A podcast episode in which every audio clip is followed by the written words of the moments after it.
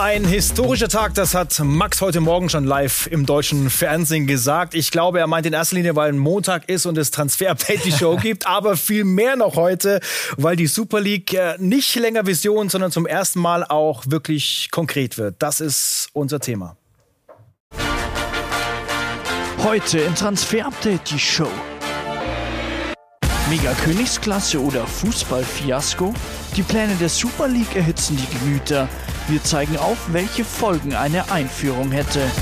Flick will im Sommer weg. Viele Fans würden aber lieber ohne Salihamidzic weitermachen. Wir bewerten seine Transferarbeit. Das und mehr jetzt in Transfer Update, die Show. Max also hier im Studio an meiner Seite, aber wir haben Corona-bedingt etwas ausquartiert, und zwar den lieben Marc Bärenbeck. Der ist trotzdem mit dabei via Skype und bewacht unser eigentliches Studio. Also etwas warm für uns. Das muss natürlich auch sein an dieser Stelle. Marc, wir starten gleich mit dir und unserer heutigen Top-News.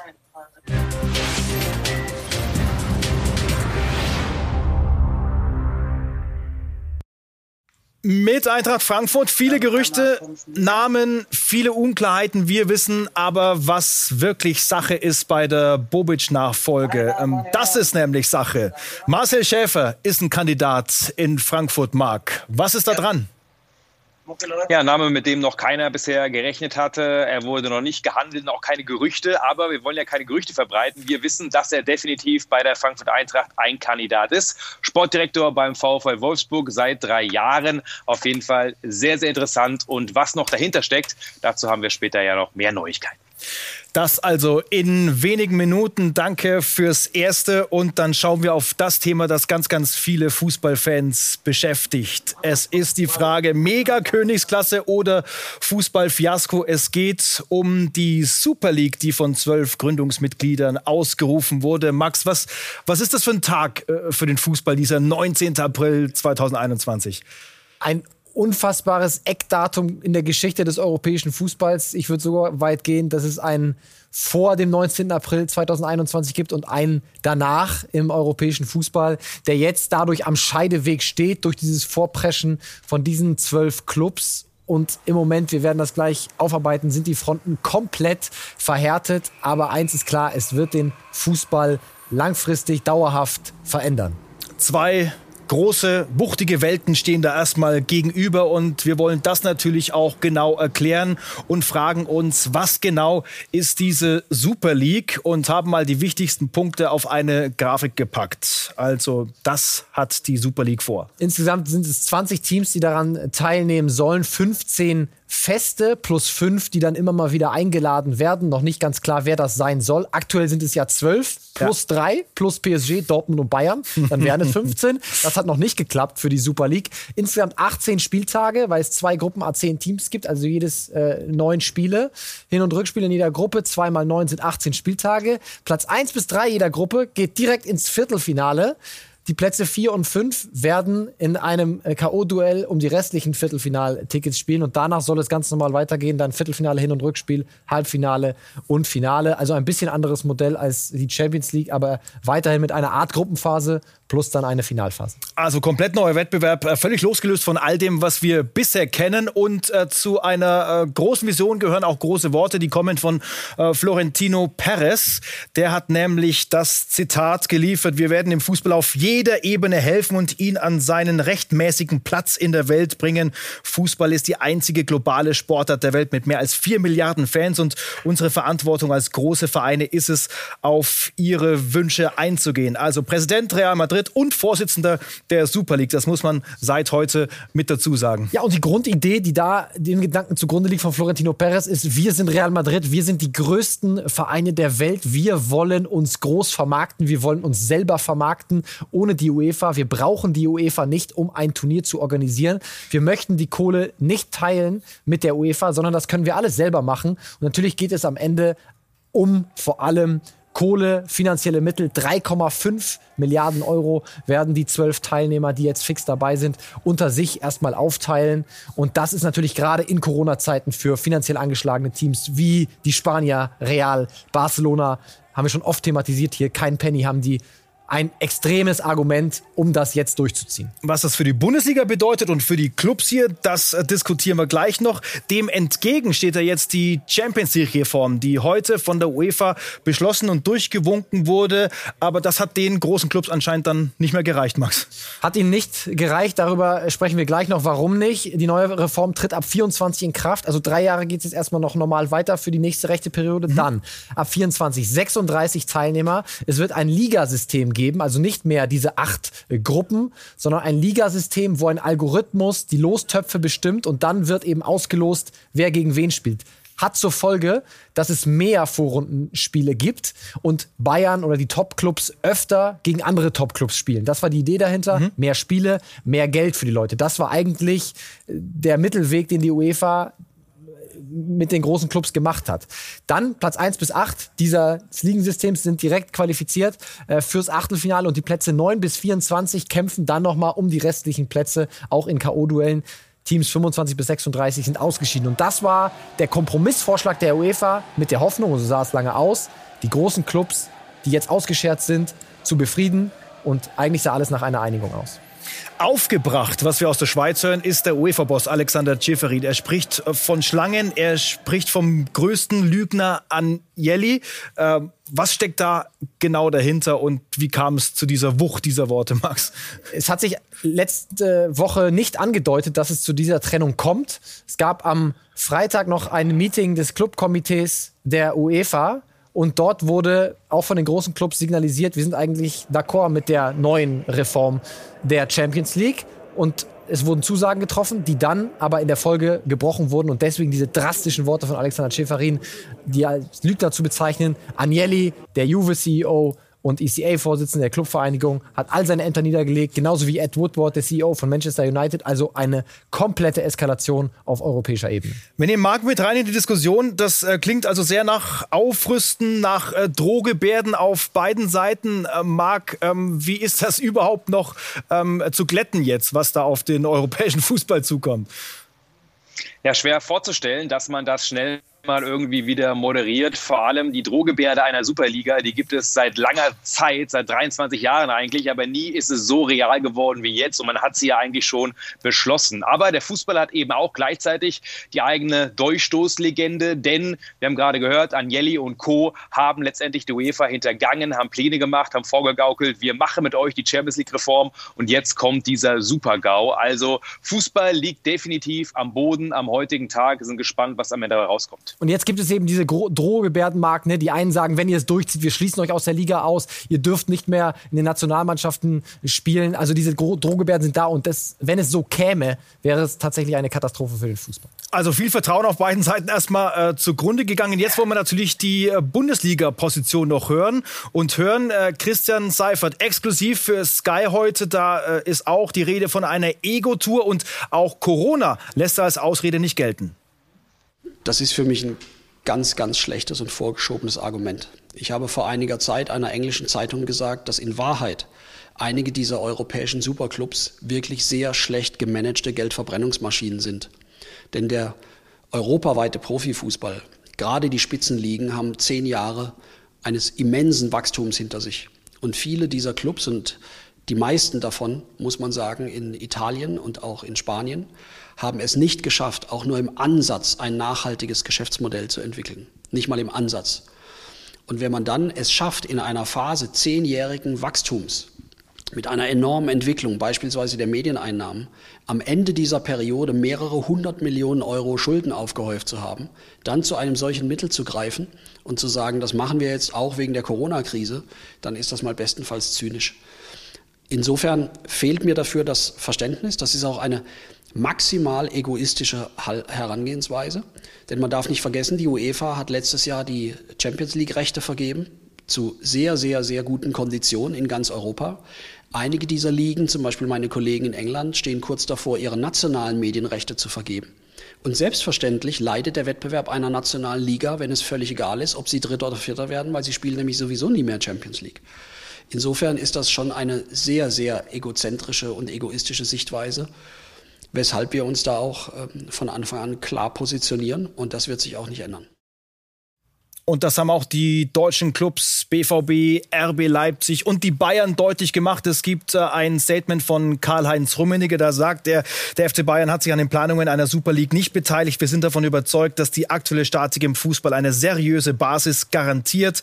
Der FC Bayern begrüßt die Reformen der Champions League, weil wir glauben, dass sie für die Entwicklung des europäischen Fußballs der richtige Schritt sind. Die modifizierte Vorrunde wird zu mehr Spannung und Emotionalität im Wettbewerb beitragen. Und hier noch, ich glaube nicht, dass die Super League die finanzielle Probleme der europäischen Clubs lösen wird, die durch Corona entstanden sind. Marc, wie ordnest du die Statements aus der Bundesliga heute ein? Ja, die Bundesliga hat sich klar pro Bundesliga, aber auch Champions League positioniert, und das war auch schon in den letzten Wochen und Monaten klar. Man war nicht in die Details eingeweiht, und ich glaube, das ist für den deutschen Fußball erstmal auch gut. Klar muss man abwarten, was passiert, wenn es die Super League wirklich geben wird, ob der FC Bayern dann vielleicht doch nochmal umfällt und sagt, naja, da müssen wir doch irgendwie dabei sein. Nie wieder gegen Real Madrid zu spielen, ist irgendwie auch nicht so rosig, und das ist auf jeden Fall momentan eine spannende Konstellation, wenn man die Position von heute miteinander vergleicht. Wenn es so kommt, dieses Szenario, dann wäre es für den Fußball, glaube ich, komplett eine Lose-Lose-Situation und natürlich auch für die Fans, und ich glaube, das will eigentlich keiner. Riesendilemma für mich, auch für die deutschen Clubs und auch für Paris Saint-Germain. Jetzt bleiben sie erstmal in ihren Ligen, bleiben in der Champions League, müssen dann aber gucken, wie läuft die Superliga, und sind die finanziellen Revenues, die Einnahmen der Super League Clubs am Ende so hoch, dass wir vielleicht doch nachziehen müssen. Also es ist eine ganz, ganz verzwickte Situation momentan, aber ich finde es auch ein starkes Zeichen der Bundesliga, da erstmal nicht mitzugehen. Jetzt haben wir den Stand der Dinge eingeordnet. Jetzt wollen wir Blick Richtung Zukunft machen und die beiden Szenarien, die jetzt möglich sind, darstellen.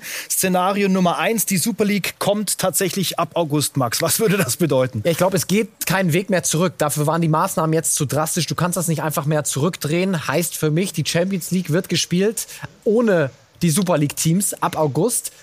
Die Frage ist noch, ob nächste Woche gespielt wird, steht auf dem anderen Blatt. Die nationalen Ligen werden die Super League-Teams ausschließen. Zum Glück in der Bundesliga keine Auswirkungen, wie wir gehört haben. Und die UEFA macht ihre Drohungen wahr und lässt keine Super League-Spieler, also kein Cristiano Ronaldo bei Portugal, bei der EM und keine Spieler bei der folgenden WM antreten. Das wäre ein anderer Fußball, im Gegensatz zu dem, was wir bisher kennen. Szenario 2 würde heißen, mag die beiden Welten, die jetzt gegenüberstehen, gehen aufeinander zu, einigen sich, finden weitere Kompromisse. Was würde das bedeuten aus deiner Sicht? Ja, und dieses Szenario, das nehmen wir doch lieber, glaube ich.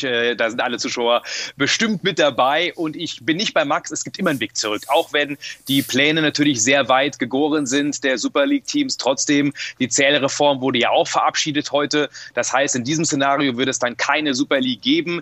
Die Super League-Clubs würden wieder reintegriert werden und würden dann aber in diesem neuen Szenario der Champions League auch mehr Macht bekommen. Es geht ja um eine Firma, in der die Champions League vermarktet wird. Dort könnte man denen dann sogar die Mehrheit geben, aber die UEFA würde geschwächt werden und die Clubs sind die Starken ab sofort im Weltfußball. Aber, und das ist das Schöne, darauf freue ich mich jetzt schon, EM und WM können stattfinden mit allen Superstars. Also dieses andere Szenario will ich mir nicht ausmalen und das darf nicht passieren.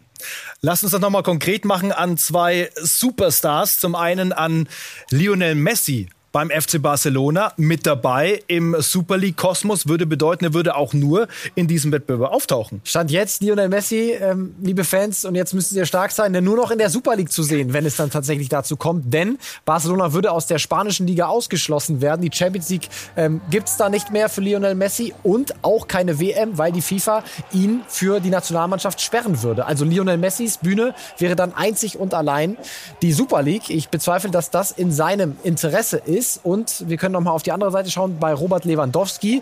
Da sieht es dann ein bisschen anders aus. Der FC Bayern ja nicht Teil der Super League und er würde spielen in der Bundesliga, in der Champions League, der alten Champions League, bei der Weltmeisterschaft und natürlich auch bei der kommenden Europameisterschaft, für die er sich ja mit Polen qualifiziert hat. Also er hätte deutlich mehr Wettbewerbe als jetzt seine anderen europäischen Partner, die jetzt da mitgezogen sind in die Superliga. Also das wird wirklich eine Zerreißprobe für alle.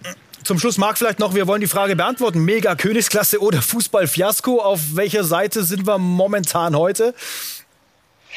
Ja, für mich ein Fußballfiasko. Die einzigen Menschen, die sich gerade die Hände reiben, das sind die Anwälte, ne? Weil die riechen jetzt schon so viele Prozesse. Kann wirklich die FIFA, die Spieler, die in der Super League spielen, ausschließen von der WM? Ja, nein, sie veranstalten das Turnier, aber da gibt es so viel offene Fragen. Normalerweise wird da Monate, wenn nicht Jahre an Prozessen auf uns zukommen. Das will doch letztendlich keiner. Man muss aufeinander zugehen. Man hätte es vorher schon machen müssen. Und dass die Super League-Clubs so ausscheren, das ist ein Affront, ein Biss in die Hand, die sie jahrzehntelang groß gemacht hat und gefüttert hat. Und der Fußball kann gerne weiterentwickelt werden, aber er muss in der Basis so bleiben, wie wir ihn alle lieben. Dein Wort in Fußball, Gottes Ohr. Man kann übrigens auch widerstehen dem großen Geld. Der FC Porto hat das vorgemacht, der offensichtlich auch zumindest gefragt wurde, hat abgelehnt und sich zu der Nationalen Liga und zur Champions League bekannt. Und auch ein deutscher Zweitligist hat sich gemeldet. Und zwar der SV Darmstadt 98 steht nicht zur Verfügung für eine Super League. Wir glauben weiterhin, dass wir uns auf dem sportlichen Weg für den europäischen Wettbewerb qualifizieren können. Irgendwann, Punkt. Vielleicht, Punkt. Hören Sie auf, uns ständig anzurufen. Florentino Pérez. Also das zum Abschluss mit einem Augenzwinkern. Gleich sind wir zurück. Nochmal mit dem Thema Eintracht Frankfurt, die Bobic-Nachfolge, Marcel Schäfer und die anderen Namen werden diskutiert. Außerdem erster Auftritt von Hansi Flick nach der Rüge des Klubs.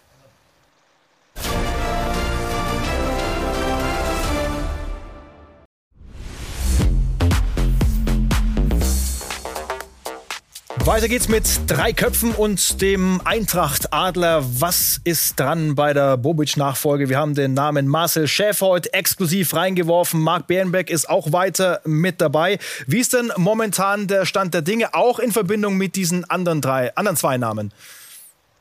Ja, ganz neuer Name, nämlich mit Marcel Schäfer auf der Liste und es wurde viel spekuliert. Jetzt können wir sagen, nach unseren Infos sind diese drei Kandidaten brandheiß, alle drei und alle kommen noch in Frage für die Nachfolge von Freddy Bobic bei der Frankfurter Eintracht. Marcel Schäfer neu auf der Liste, für viele vielleicht eine kleine Überraschung, wirklich Marcel Schäfer, man kennt ihn als Spieler, vielleicht auch als Nationalspieler, aber natürlich war er beim VfL Wolfsburg oft in der zweiten Reihe hinter Schmatke, trotzdem hat dort sehr unaufgeregt, sehr gute Arbeit geleistet, tolle Transfers gemacht, alleine im letzten Sommer mit Lacroix oder mit Riedle Baku. Und die Eintracht ist auf ihn aufmerksam geworden, so hören wir. Er kommt aus Aschaffenburg, da ist er geboren, eine Stadt, die nicht weit weg entfernt ist von der Eintracht. Also ein bisschen Lokalkolorit bringt er eben auch mit. Und die anderen Kandidaten sind aber auch noch möglich. Das ist Markus Krösche von RB Leipzig. Über ihn haben wir ja auch schon diesbezüglich berichtet. Auch, dass er Leipzig durchaus verlassen würde. Und Iglitare, Sportdirektor von Lazio Rom, spricht Deutsch, kennen wir aus der Bundesliga. Es gab zuletzt Berichte, dass er vom Tisch sei. Das können wir nicht bestätigen, ganz im Gegenteil. Allerdings ist es für ihn wohl nicht so einfach, aus dem Vertrag herauszukommen. Und Juventus Turin hat bei ihm auch mal angeklopft. Also deswegen ist das der aktuelle Stand, aber mit Marcel Schäfer ein ganz neuer Kandidat. Jetzt war Ralf Rangnick auch mal in der Spur Richtung Frankfurt. Rangnick sozusagen in aller Munde, können wir nochmal zusammenfassen. Wann klappt's denn, Max, mit einem nächsten Job für Ralf Rangnick? Ja, ich glaube, dass dieses Ganze die letzten Wochen nicht nur Eintracht Frankfurt, sondern es war ja auch ein paar mehr Vereine. Ne? Es war bei Chelsea im Gespräch, er war bei Schalke im Gespräch, er war kurzzeitig als Bundestrainer im Gespräch, bei Milan war er lange im Gespräch und es gab konkrete Verhandlungen. Und ich glaube, dass das mittlerweile eine Situation ist, die dem Image von Ralf Rangnick durchaus schadet. Vielleicht nicht bei den Großen, bei den Fans, aber in der Szene hört man dann doch immer wieder die ein oder andere Stimme, die natürlich sagt, okay, das müssen wir jetzt mit extremer Vorsicht genießen. Was ist da jeweils schiefgelaufen bei einem Verein? Und ich glaube, dass sich das mittlerweile negativ für ihn auswirkt und dass das schnellstmöglich dann zu einer Lösung kommen muss für ihn. André Silva ist natürlich auch Thema bei der Eintracht. Marc, wie viel Arbeit kommt da auf die Frankfurter Verantwortlichen zu? Ja, uns auch eben ein Fall, warum bei Ralf Rangnick jetzt nach diesen Treffen in der letzten Woche noch verbrannte Erde hinterlassen wurde, weil er bzw. sein Umfeld wohl eine Ausstiegsklausel ausgeplaudert haben soll. Andere Medien haben diese Meldung gemacht, aber die stimmt so nicht, auch nach unseren Informationen. André Silva hat eine Klausel, aber keine direkte Ausstiegsklausel. Und bei dieser Klausel, die er hat, würde die Eintracht sehr viel Geld verdienen, auf jeden Fall weit über 30 Millionen. Und deswegen ist man bei der Frankfurter Eintracht auch relativ entspannt. Aber dass André Silva im Sommer die Eintracht verlässt, durchaus wahrscheinlich. Warum? Bei solch einer Leistung, solch einer Torquote ist klar, dass die Begehrlichkeiten da sind. Momentan hört man erstes loses Interesse aus England, aber noch weit weg von einem Deal. Und dann landen wir im Transfer-Update natürlich auch noch beim FC Bayern. Mensch, was war da los am Wochenende? Heute Hansi Flicks erster Auftritt nach der Rüge, nach der Missbilligung des Vereins aufgrund seiner einseitigen Kommunikation. Das waren ja die Worte des Clubs. Die Diskussionen, die es gerade gibt, auch zu meinen Aussagen am Samstag und natürlich auch die Stellungnahme des Vereins. Heute nichts dazu mehr zu sagen, oder gibt es von mir nichts mehr dazu zu sagen. Ich habe alles am Samstag auch gesagt und ich möchte einfach nur von meiner Seite noch einmal auch den Grund nennen. Und es war wirklich nur der Grund, dass ich der Mannschaft sagen wollte, dass sie von mir erfährt, dass ich Ende der Saison den Verein gebeten hat, meinen Vertrag aufzulösen. Mehr gab es da nicht, weil es für mich einfach auch wichtig war, dass die Spieler es von mir wissen, weil es, wie ich auch gesagt habe, im Flurfunk schon mitbekommen habe, dass das durchgesickert ist. Und deswegen war es für mich einfach auch eine spontane Sache, dass ich nach dem Spiel die Mannschaft informiert habe. Und danach war für mich dann auch der logische Schritt, den Medien, damit der Öffentlichkeit auch zu sagen, dass es so ist, weil um im Jargon zu bleiben, damit ich nicht weiter rumeiern muss. Ja, rumeiern, das Wort hat Hochkonjunktur im Fußball in den letzten Wochen. Marc, mit den Worten von Wolfsburg, das die Erklärung heute. Hatte sich da einen Gefallen getan? Naja, nach außen hin vielleicht schon, weil er für viele als Gewinner hervorgeht aus dieser gesamten Situation. Man merkt ja schon, dass Hansi Flick in allen Umfragen weit vorne liegt, wenn es darum geht, wer müsste eigentlich bei den Fans dann glauben, Flick oder Salihamidzic. Intern wird es ein bisschen kritischer gesehen. Die Bosse fühlen sich eigentlich unisono hintergangen von Hansi Flick, weil sie vor diesem Alleingang nicht informiert wurden. Man hat was anderes verabredet und deswegen, glaube ich, intern wird Hansi Flick jetzt von allen, auch von Karl-Heinz Rummenigge, der ihn zuletzt aber schon unterstützt hat, durchaus kritischer gesehen nach diesem Vorgehen vom Samstag. Geht natürlich immer wieder um die Transfers und entscheidet mit Hasan Salihamidzic offenbar ein schmaler Grat, sich einem Trainer auszuliefern, auf der anderen Seite den Trainer einzubinden. Felix Magath, der Ex-Bayern-Trainer, doppelter Doublesieger, ist nicht auf Flicks Seite. Er wollte doch weg, deswegen hat er, das ist natürlich ein Affront gegen Bayern München und also genauso seine immer Statements wie Kaderplanung in der Öffentlichkeit, das hat's hier nie gegeben. Das ist doch außergewöhnlich, dass ein Trainer hier über die Öffentlichkeit Kaderplanung gemacht hat. Das war, wenn man so nach den Worten von Karl-Heinz Rummenigge und Uli Hoeneß, das ist nicht Bayern München.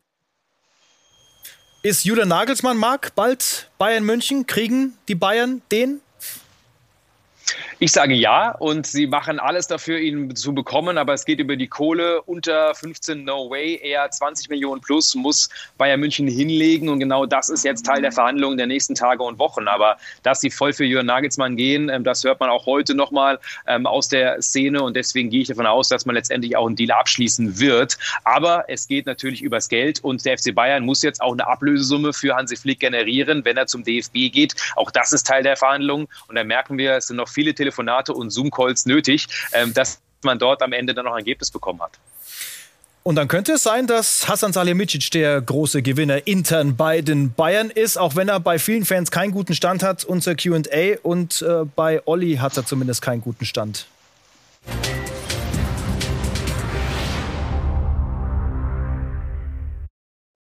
Ist Hasan Salihamidzic überhaupt noch tragbar für den FC Bayern München? Rückwirkend betrachtet hat er in seiner Amtszeit meiner Meinung nach dem Verein deutlich mehr geschadet, als dass er ihnen geholfen hat. Ich bin sehr gespannt, was ihr dazu sagt und was eure Meinungen sind. Bis bald. Ciao.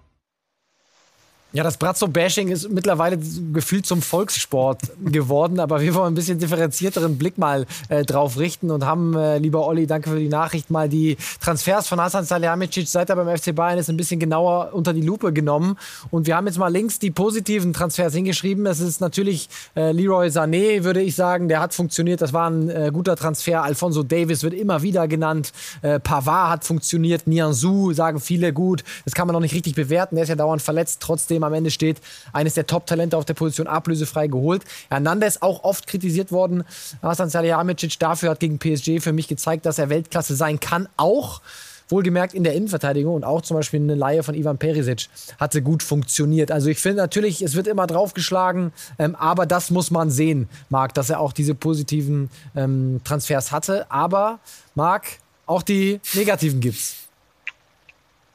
Ja, wir sehen sie aufgelistet. Gerade allen voran wird ja viel über Marc Roca diskutiert, aber natürlich auch über letztendlich Bouna Sarr, haben nicht funktioniert. Bouna Sarr, kein Bayern-Spieler. Manche würden ihm sogar die Bundesliga-Tauglichkeit absprechen. Da hat Hasan Salihamidzic auch mehrfach daneben gegriffen. Bei Choupo-Moting kann man drüber streiten. Coutinho ebenfalls, aber dass Nübel und Dantas keine guten Transfers waren, das ist klar. Thiago Dantas kommt aber eigentlich auch von Hansi Flick. Er wollte diesen Spieler unbedingt haben. Also wir merken schon, der Teufel liegt im Detail, und da gibt es ja auch diese gegenseitigen Vorwürfe, dass jeder, glaube ich, schon auch Spieler gefordert hat, die nicht funktionieren, andere, die funktionieren.